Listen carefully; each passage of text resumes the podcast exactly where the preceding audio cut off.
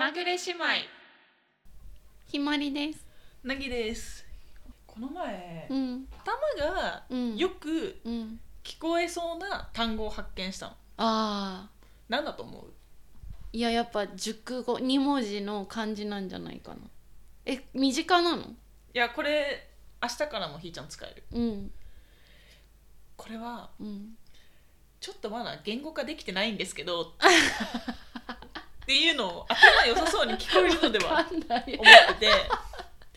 これはねあのうん。こじはるの動画を見てる時に、インタビュー動画を見てる時に、こじはるが「うん。いやちょっとまだ言語化できてないんですけど、なんとかかんとかで」って言ってるのを聞いてひらめいたの、頭良さそうだなって思ったのね。あこの人考えてるなって思うじゃん。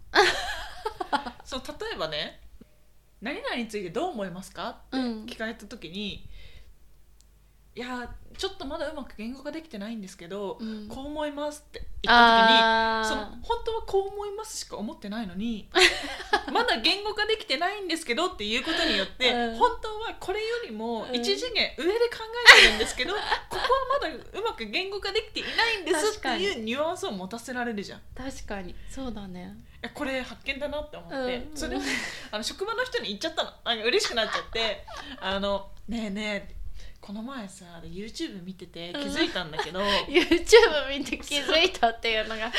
あの、うん。まだ原稿ができてないんですけどって、頭良さそうに聞こえない？こういう時に使えるよねっていう話をしてたのね。でああすいいですねって話になったの。でその後にオンライン会議の時に、うん。その子隣にいて、私出そうになっちゃって、うん。いやまだなんかうまくく言葉にまとまらない時ってあるじゃん、うん。いやすいませんちょっとうまく言えないんですけどっていうのを、うまく言語化できてないんですけどって言いたくてでも言えなくて。もうなんかうーって私している。私が頭良さそうだなって思うワードなんだろう。でもやっぱその業界の人にかしかわからない業界用語うん。とかはおって思うかも。最近こじはるつながりで使うようになったの、うん、カルチャーっていう言葉を使い始めてて。うん。やっぱりあの違うさ企業さんとかとうん。一緒に何かやる時とかに、こう打ち合わせの後になんか何々こういう意味だったんですね勘違いしてましたねっていう話になる時にいやーやっぱりちょっとカルチャーが違いますからね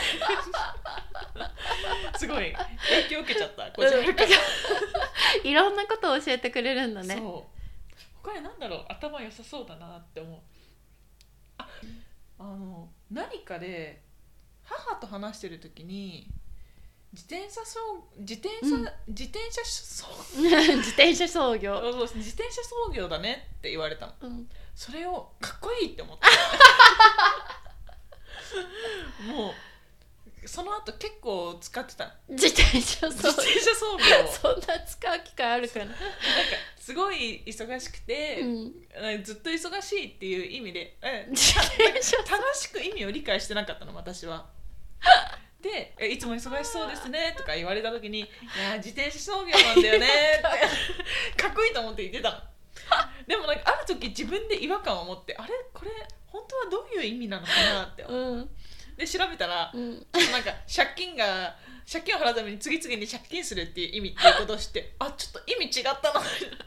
すごいドヤ顔で自転車操業って言いニコニコしながら頭に手を置いてそう「手入れます」みたいな。自転車操業なんですって全然ちょっと思ってるのと違かった。気をつけた方がいいよね よくわからない言葉は使ってはいけない。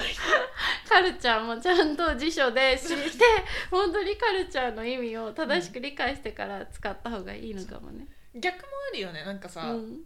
かっこいいと思って、うん。その新入社員とかが使っている言葉を心の中でいやそれちょっと意味違くないかなって思いながら見る時もある。私誰かの言葉を聞いてこれを自分でたくさん使いたいなっうん。て思ったことないかも。本当？うん、取り入れた方がいいよ。アップデートしていかないと。どんな時にアップデートするんだろう。でもさ挨拶する時に「ごきげんよう」ってうん。言われたりするとえちょっと「ごきげんよう」って返しちゃうかも。うんうんうん。いいじゃん。自分の中にはないカルチャーを。カルチャーをね。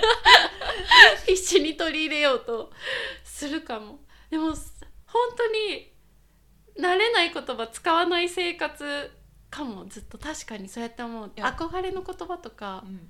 生活の中に取り入れてないや。